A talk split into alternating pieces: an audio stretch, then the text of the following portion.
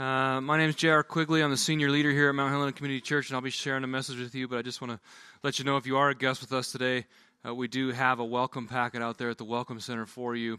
If you wanted to get to know us a little bit more, learn a bit, little bit about us, uh, we would would appreciate the opportunity to do that. Uh, I'm thankful today. I was thinking about it this morning that um, I'm thankful that we're still gathering. We're actually one of the only exceptions to the rule. And so I'm appreciative of that. And uh, I think as long as we can do so, uh, we should be uh, glad that we can. And uh, many of our brothers and sisters around the world have never had that freedom. And uh, I definitely appreciate having it. My motto throughout has been uh, be neither foolish nor fearful, or be, either, be neither fearful nor, nor foolish. And I appreciate your ongoing cooperation so that we can minimize the risk and keep getting together. It uh, it's been a challenging time for sure, but I appreciate you guys and glad you chose to join us today. Also appreciate those of you who tuned in online. We continue to work out the kinks of our online uh, situation, but it seems to be getting smoother and better all the time, and, and glad to be able to do that. You ready? Fasten your seatbelts and let's pray. Lord, we thank you for this day that you have made. Lord, we rejoice in it. We rejoice in you. We're glad for what you have done. We're glad for how you have called us. You called us into relationship with you. You've called us into adoption and to be a part of your family through the blood of Jesus Christ. And we're grateful today for that. So we praise you today, Lord, and pray that you would be glorified as we look at your scripture in Jesus' name. Amen. Amen. All right, last week we looked at the concept of thanksgiving according to the scripture. We dissected the word thanks or thanksgiving and uh, really to prepare ourselves for the holiday and what it actually means to be thankful according to the Bible. We looked at the thanksgiving offering of the Jews, which was a peace offering called the Todah. We talked about that. Uh, more specifically, and what I want to um, be sure we're reminded of as well is uh, we looked in the New Testament when we see the word thankfulness or giving thanks, particularly when Jesus took the bread and he took the cup and he gave thanks. We looked at that word there, Eucharistos. He, he, he, uh, we dissected that word, eu, eu, meaning well, charis, meaning grace. And when you're looking at the definition of the words, uh, giving thanks or thanksgiving, we see that it's to declare or acknowledge that God's grace works well. To, to be thankful is directly connected to the concept of God's grace. To give thanks is to thank God for what He has done, how He's had grace upon us. We, that's where we get the word eulogy. You know, Eucharistos, we talked about the word Eucharist. In some of the more traditional churches, you'll hear that when it comes to communion. It's that giving thanks to God. A eulogy would be to, eu know, it's you, logos. It's, it's a word, it's a good word. When we're, we're giving a, a funeral and laying someone to rest, we would give a eulogy. We would speak well of them, is really what that means. Uh, we looked at uh, thanksgiving being a reciprocation of the grace of God. When God gives us something, when He's gifted us with His grace, He's brought that gracefulness to us, our natural response, or even when another person has been gracious to us, our natural response is to reciprocate thanksgiving to that grace. It's our posture before God. We looked at last week. We come into His gates with thanksgiving, with that sense of acknowledgement of the grace of God that we can even be in His presence. And we looked at that being thankful in all circumstances.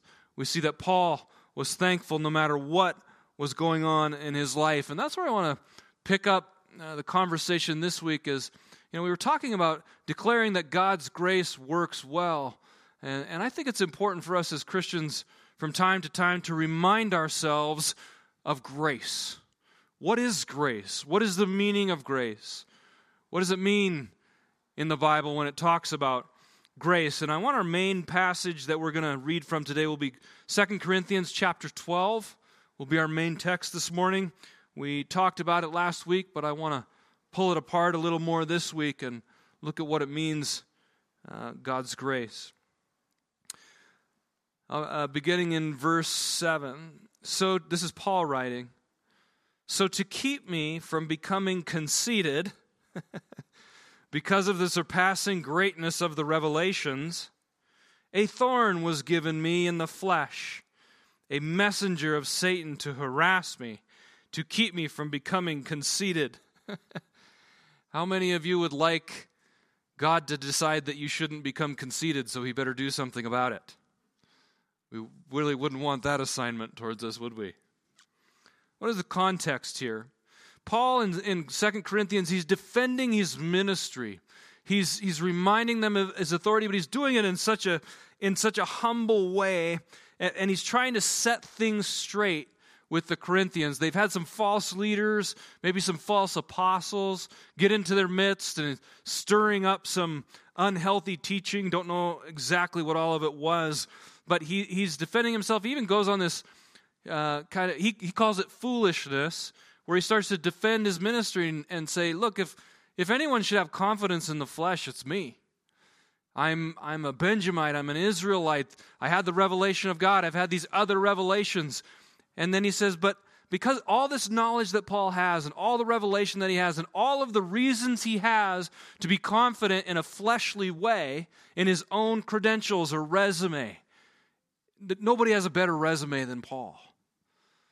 And yet, God does something to keep Paul from becoming conceited. It's interesting that Paul himself is writing this account of himself. That takes some humility in and of itself, doesn't it? But Paul's been given this thorn in the flesh, a messenger of Satan to harass him.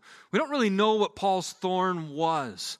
You know, because it says a messenger of Satan, some people think it was something spiritual, some sort of demonic thing that harassed him. Uh, but it also says a thorn in his flesh.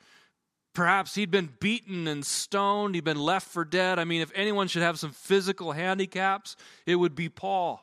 He'd been, they thought he was dead at other times, he'd been beaten so badly. So chances are Paul probably carried in his flesh some handicaps of some kind, some issues with his body having been beaten so many times but we don't know exactly what it is he's referring to. Could also be his conscience. I, he, he, he was one of the most significant persecutors of God's people before he became a Christian.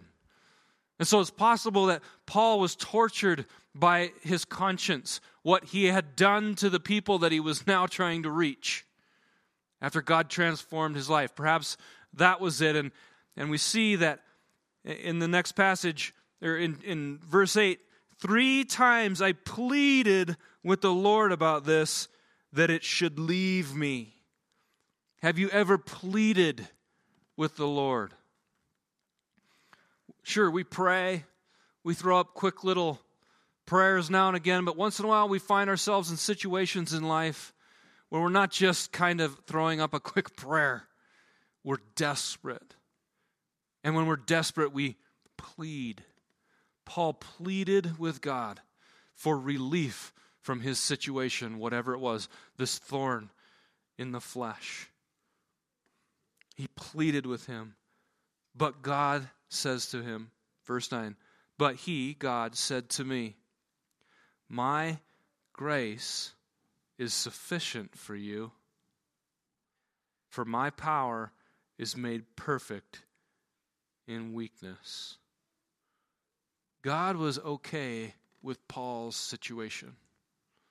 In fact,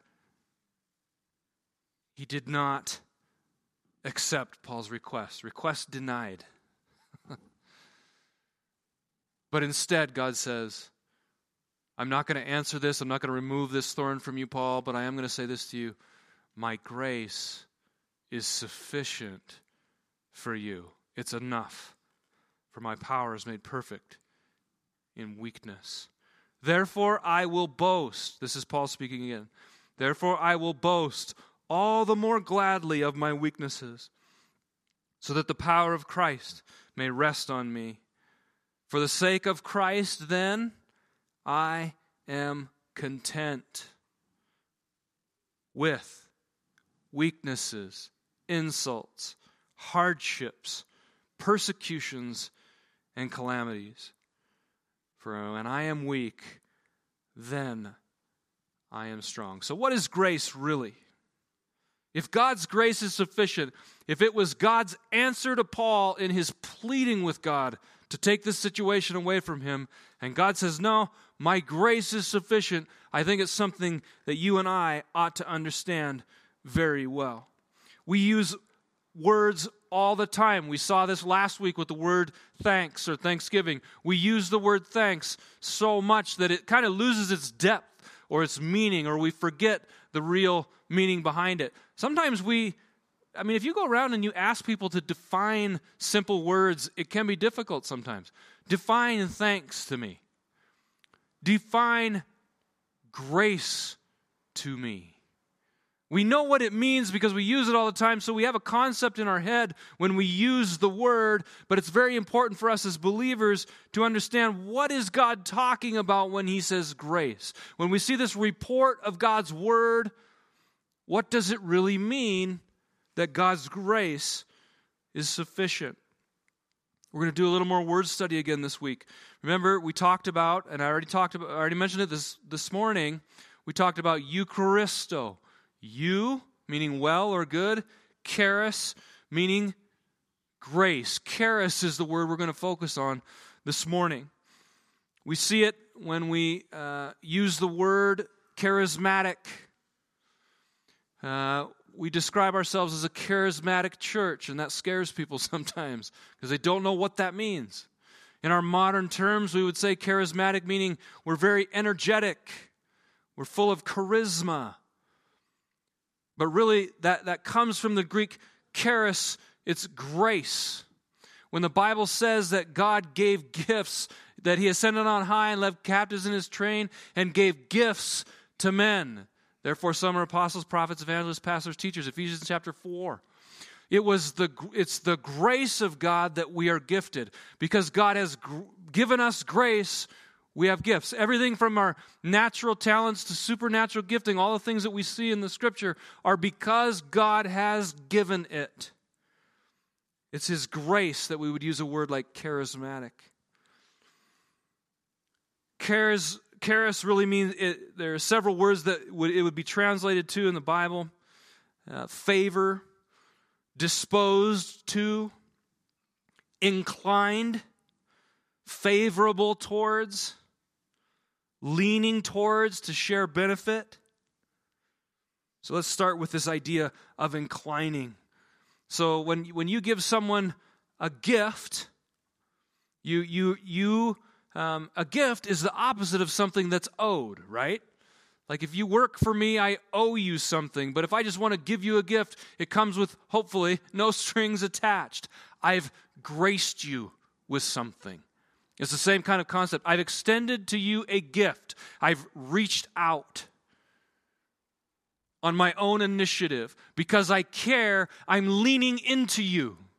You know, we, we would use that kind of thinking about leaning into something. You want to lean into a relationship, you want to press into it. We use that in, in, in our uh, spiritual context. We talk, talk about the idea, or in worship, we talk about pressing in, and then you kind of go, what does that mean? Pressing in. Well, it's, it's kind of to posture yourself in, in, your, in your soul as though you're leaning into, you're pressing into the relationship, you're reaching out for the relationship or for something. That's the whole idea of leaning in or being inclined, extending. Or we do things, you know, there's the literal idea of if I give you a gift, I've graced you with it. But we also use that figuratively as well. If I give you a compliment, if you give me a, or somebody else a compliment, you've given them grace. When you extend forgiveness, you've graced forgiveness, you've reached out. When you bless somebody, same kind of idea. Something that they don't earn, they didn't work up something in order for you to be forced to repay them, but you have made a decision by your own grace by your own willingness, your own desire to lean in or to reach out. That's what grace begins with that idea of leaning in. If there were one thing, I, I think this is really important to get our uh, an understanding of. If, and I think if there were one thing that I would want you to walk away with today, regardless of everything else I'm going to say and everything we're going to look up in the scripture, it would be the idea that you can imagine that God is leaning in toward you. God is reaching out to you. So many times we have this misconception of God that He's actually leaning away, that He's actually doing this, that He's, he's, not, he's not that approachable, that He's not that accepting, but God is always leaning in. He's reaching toward you. And if we can get an understanding of that is actually the nature of God to be gracious to us, it can change our image of the Father God, of who He really is that he is actually gracious. The opposite being this angry, ready to judge, but rather he's ready to lean in to his people. The second idea of grace is oh, so there's this reaching out, but there's reaching out in favor. When we say, I'm going to do, do, do me a favor, grab me this, or would you run do that? Do me a favor. What's a favor? A favor is something that is unearned. It communicates the idea of something not owed. And this becomes so important in our fundamental understanding of Christianity in and of itself that it is not something that can be earned, but it is due to the grace of God. The fact that God is leaning in, the fact that God is reaching out, the fact that God is uh, extending an unowed favor to you. He doesn't owe you anything based on your good looks or good deeds. He owes you nothing. But by His grace, He's extended favor to you. A favor. Do me a favor. Do me a favor, God. Give me eternal life. That sounds kind of cheap when you say it that way, doesn't it? And yet, that is what He's done. He's done you a favor, something unowed, something unearned. That's what grace is. It communicates that idea of something not owed. It's a blessing. In the Helps Word Studies, I this just caught me when I was studying this. Uh, talking about the word charis. When you see this definition up there, that 5485 is a Strong's number. If you were doing research on it, that's what you would look. Is preeminently used of the Lord's favor freely extended to, give himself away to people because he is always leaning toward them. Let me ask you a question. Do you really believe that God is leaning toward you? That God is predisposed to favor you? That God is extending himself to you? Unearned, unmerited, undeserved. That is grace. And we have to understand that because it's fundamental to our understanding of Christianity as a whole. If there were a list of top 10 words that we would know when we study our Bible, I think grace would be on that top 10 list. Why? Why do I think that? Why do I feel so strongly about grace? Ephesians chapter 2, verses 8 and 9. For by grace you have been saved through faith. Think of all the things God could have put in that. If you, if you, there were a blank right there where it says grace. Think of all the things God could have put in there. For by your hard work, for by your prayers, for by going to church every Sunday, for by memorizing the Bible, for by never making a mistake, you will be saved. He could have put all those things in there. He had every right to. But he put the most wonderful word right there. For by grace you have been saved through faith.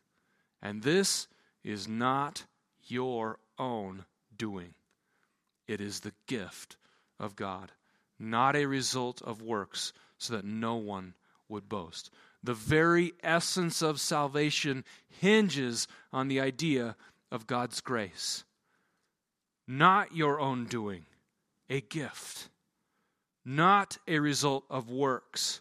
You cannot boast in the fact that you have a relationship with God or that you're going on to eternal life. You have nothing to boast. You could never earn it, you could never achieve it. You can't earn anything from God.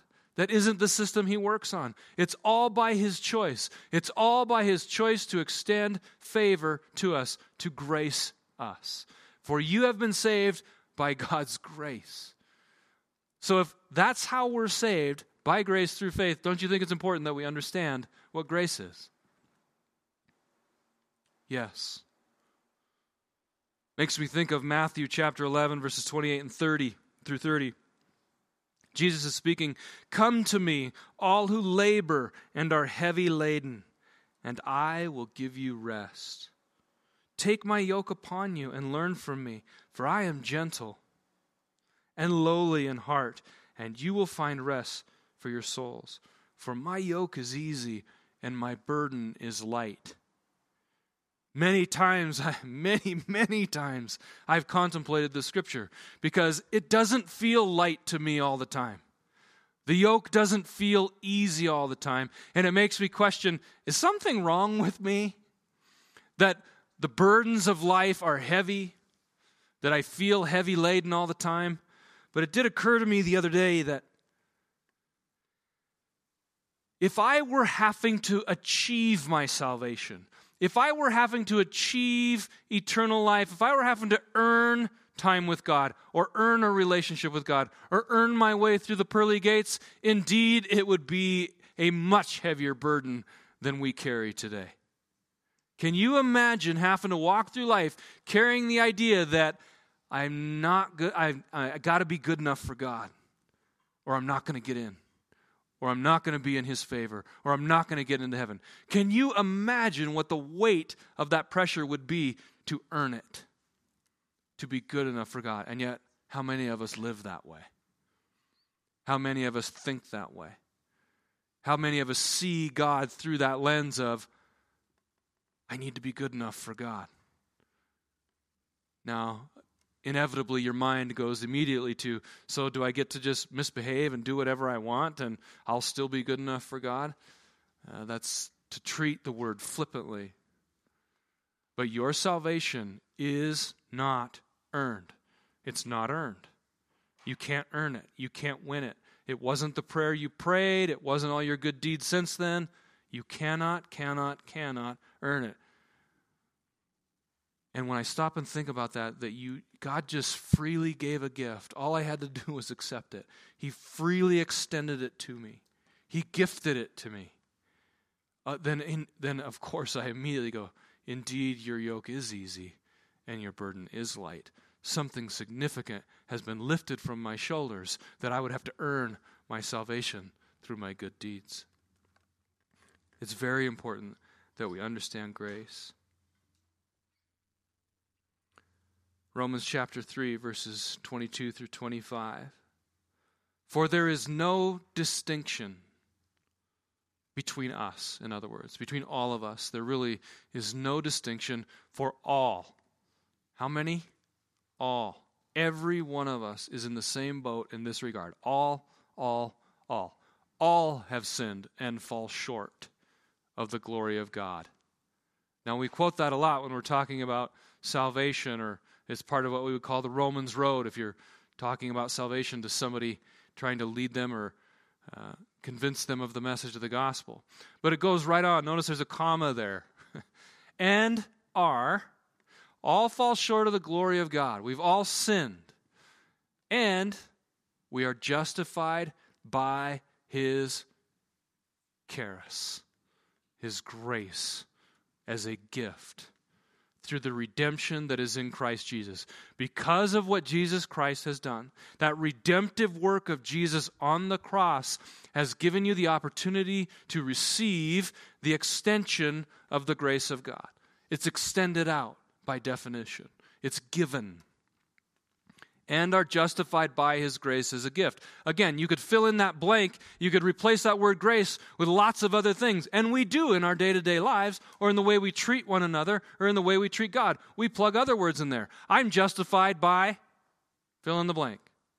I'm justified by going to church. I'm justified because I serve on the worship team. I'm justified because I preach half the Sundays. I'm justified because I work for a church. I'm justified because I've worked really hard. I've, I haven't sinned in years. I've read my Bible every day. All these things justify me, don't they?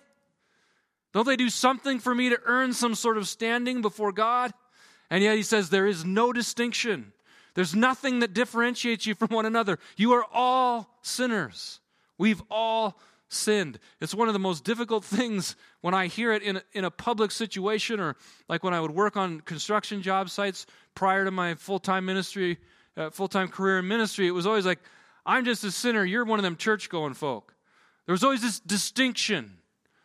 Oh, you're, you're a pastor of a church. I'm sorry, I've been cussing around you this whole time. It's like, man, we're all sinners. Stop trying to make this distinction that somehow the, the, the, because the person goes to church, they're holier. Or because they read their Bible, they're holier. They're somehow better or more. They've earned some sort of standing before God, and they're in His good graces because they've earned it, which would be an oxymoron, actually. It would be a contradiction. Because He earned the grace, it wouldn't be grace if it was earned. By definition, it wouldn't happen that way. And it, ma- it really makes me sad when I hear that, like, oh, you're, you're a pastor, I'm just a sinner. Like, what don't you understand about the gospel? We're all in this. There is no distinction between us. We, are, we have all sinned, we all fall short of the glory of God, and we are all justified by His grace as a gift through the redemption that is in Christ Jesus, whom God put forward. Okay, there's some grace language there. Put forward, extended, gave. That's grace language. Who God put forward as a propitiation by his blood to be received by faith. Again, it's received by faith, not necessarily apprehended. It's extended to you. You simply believe it, have faith in it. We get in this little catchy thing like, did I earn it because I had faith? I, I would argue that even you, you can't you can't construct your faith. It's a gift of God. It isn't some sort of emotion you muster up or some sort of knowledge that you pull together and comprehend. It's believing, it's something internal, it's something invisible. It's a belief with an action, and yet totally unearned, impossible to earn. In fact, the scripture in the New Testament is full of warnings to not embark on a journey of trying to earn your favor from God. Because in fact, you will condemn yourself. You will find yourself in an insurmountable situation because sin cannot be overcome apart from God. It cannot be overcome apart from the free gift of grace that God has given you. It's so important for us as believers to really comprehend and understand and even be able to explain the extent of God's grace. Because out there in the world and in the community where you work and where you play and all the things that you do, the, the most powerful thing that you can bring into someone's life is the grace of God. The grace of God. So often, people are already predisposed to the idea that God is leaning away from them, not towards them. And yet, God is always leaning toward. He is predisposed towards grace. And yet, the world sees him leaning away, pulling back, holding at arm's length all the time. But that, that defies the definition of grace. Grace is leaning in. God is always leaning in. And, and that, that's such a message of hope and good news if we can carry that with us into the world around us and with the people that we're with. God is leaning in. Your justification will be by grace, the free gift of God. I want to read to you. I uh, just yesterday, November twenty eighth, Oswald Chambers, "My Utmost for His Highest" is a devotional uh, that I've been using recently, and it talks about this issue. In fact, it's it's uh, uses Romans 3:24 which we just read was the main scripture yesterday in the devotional. And I'm just going to read the first part of it, but the title is The Riches of the Destitute. The gospel of the grace of God awakens an intense longing in human souls and an equally intense resentment.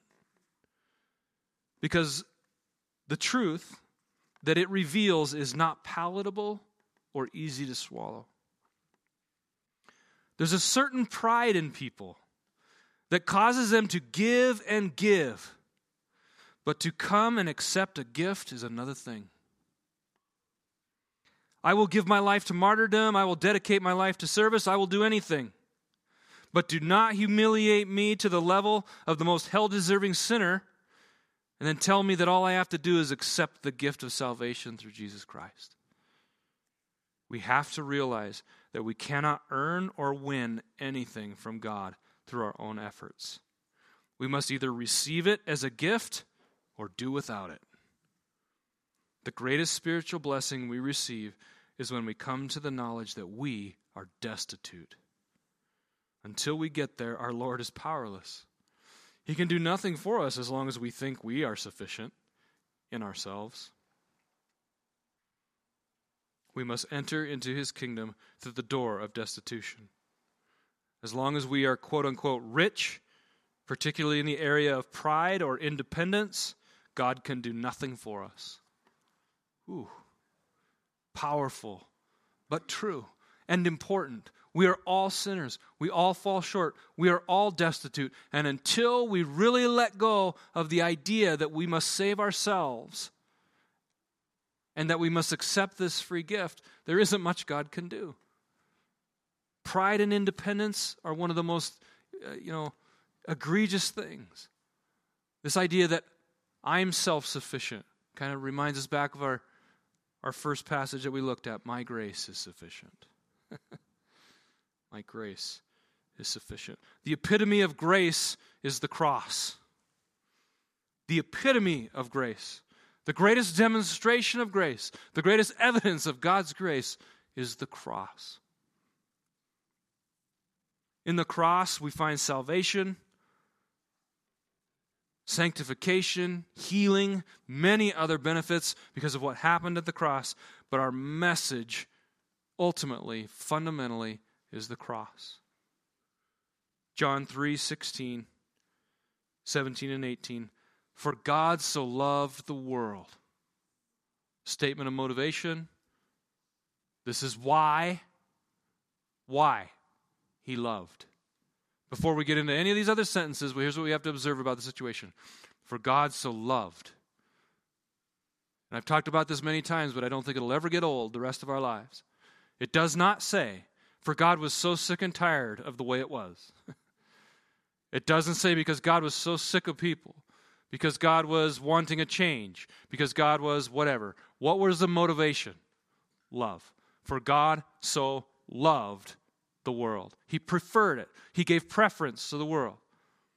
Is what love really is. He gave preference to the world. Here's what He did gave His only Son a gift, the greatest gift. He extended himself into the creation. He became the incarnation of God, God in the flesh, the Son of God. That whoever believes in him should not perish, but have eternal life. For God did not send his Son into the world to condemn the world. Good news, don't you think? Did not come to condemn, but in order that the world might be saved through him. Whoever believes in him is not condemned.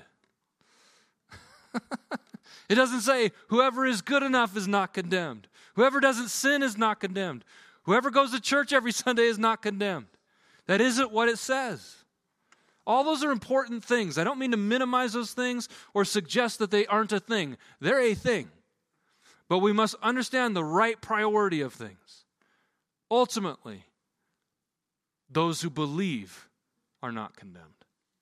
Those who believe are not condemned. But whoever does not believe is condemned already because he has not believed in the name of the only Son of God. Galatians chapter 6, verse 14. We're talking about the power of the cross, how important in the message of grace the cross is.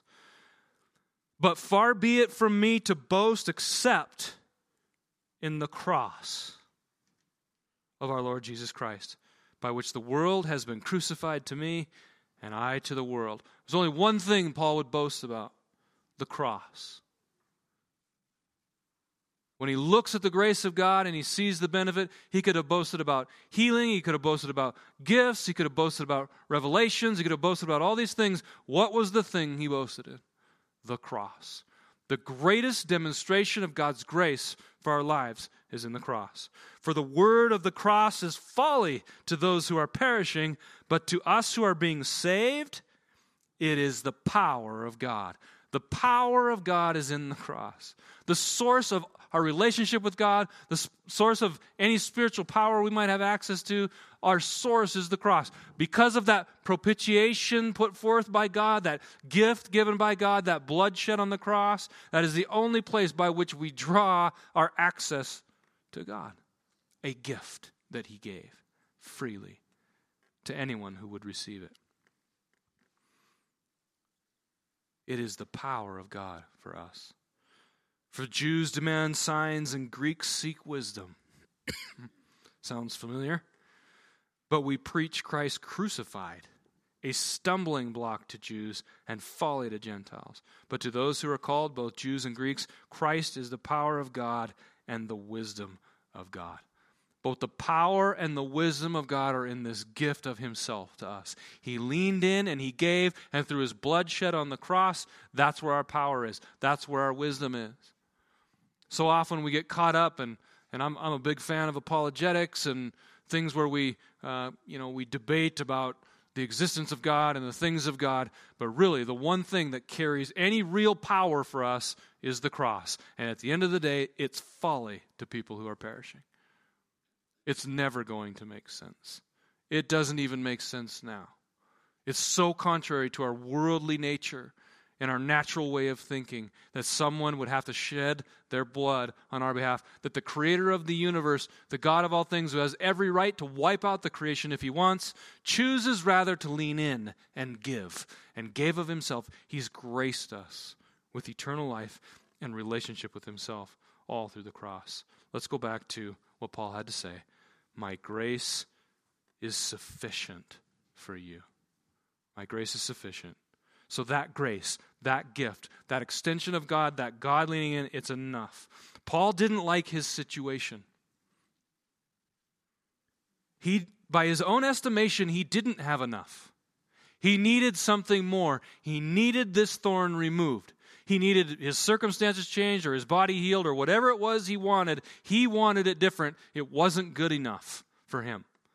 And we can all relate to that in some area of our life right now, I'm sure. God, it's not enough. There's not enough money. I don't have enough time. I don't have enough patience. I don't I need something to overcome my weaknesses. I need whatever your situation may be.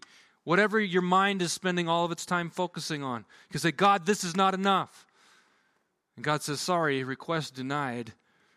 My grace is sufficient. My grace is enough.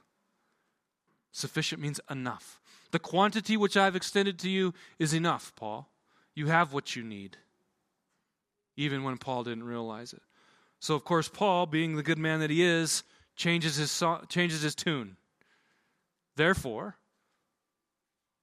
I will be content in all of these things.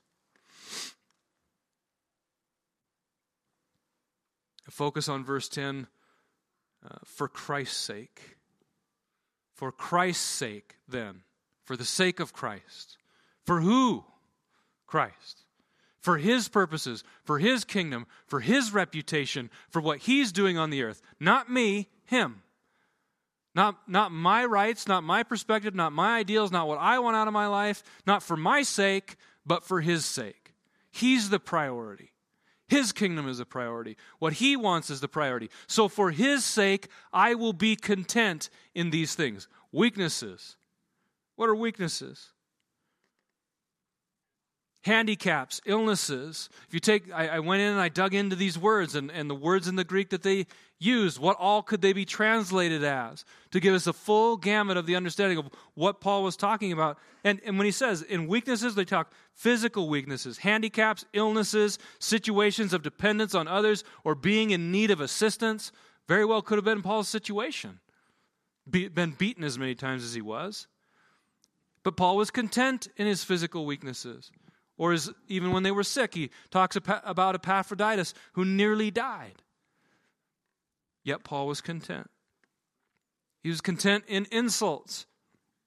This word for insults is hubris. You would recognize that word in the English. Excessive pride and arrogance, damaging violence, causing outrage or carelessness.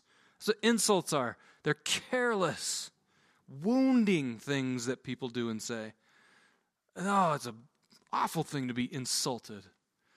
For people to lash out and slash at you violently with their words, with their opinions, with their criticisms.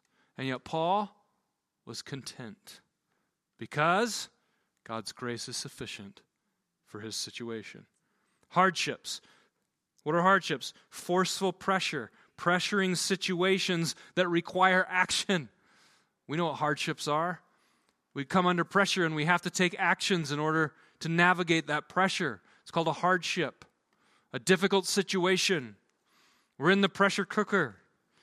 And yet, when we're in our hardships, we're to be content. Content. Trusting God's grace is sufficient. Persecutions. What is a persecution? It's to be hunted or attempted to be conquered or obliterated. Christians experience persecution all over the world. What does God call us to? Be content. Recognize that His grace is sufficient. He wins in the end, and He saves us in the end.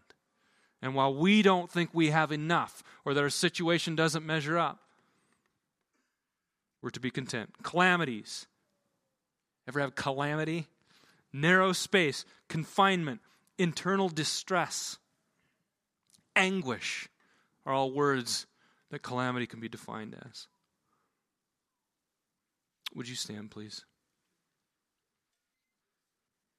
In all of these things, that Paul endured, he was content with them. Are you? Can you be content in them? Can you recognize God's gift of grace in those situations? It's difficult because we get in these mental gymnastics sometimes where when we don't see what we want to see, we think something must be wrong. I'm not seeing the healing I wanted to see, so it must begin with me or my flaws. We're not seeing the circumstances we want to see. We're not seeing the provision we want to see. Something must be wrong with me. God, fix it. And sometimes He says, My grace is sufficient for you. It's enough. I've given you enough. Be content in all of these things. Father, we thank you today for your great grace upon our lives. God, that you lean in. You're a God who leans in, who is looking to the interests, who is listening and attentive, who's reaching out with yourself into your creation. You haven't abandoned it, you haven't abandoned its people. But Lord, you are looking and leaning into us and extending favor to us. Father, we it's a debt we could never repay. It's something we could never earn or deserve. We don't deserve any of it. But you've chosen to be gracious with us. And our reciprocation of your grace is thankfulness. I am thankful. Your grace is good. Your grace does well by me. Your grace is sufficient. So, Father, I pray that you'd be stirring in each one of us thankfulness for your great grace upon our lives. In Jesus' name. Amen. Amen. That's the conclusion of our service today, you guys. Uh, we do have people here to pray with you if you'd like to receive prayer on the side of the stage here. Otherwise, have a great week. We'll see you next week.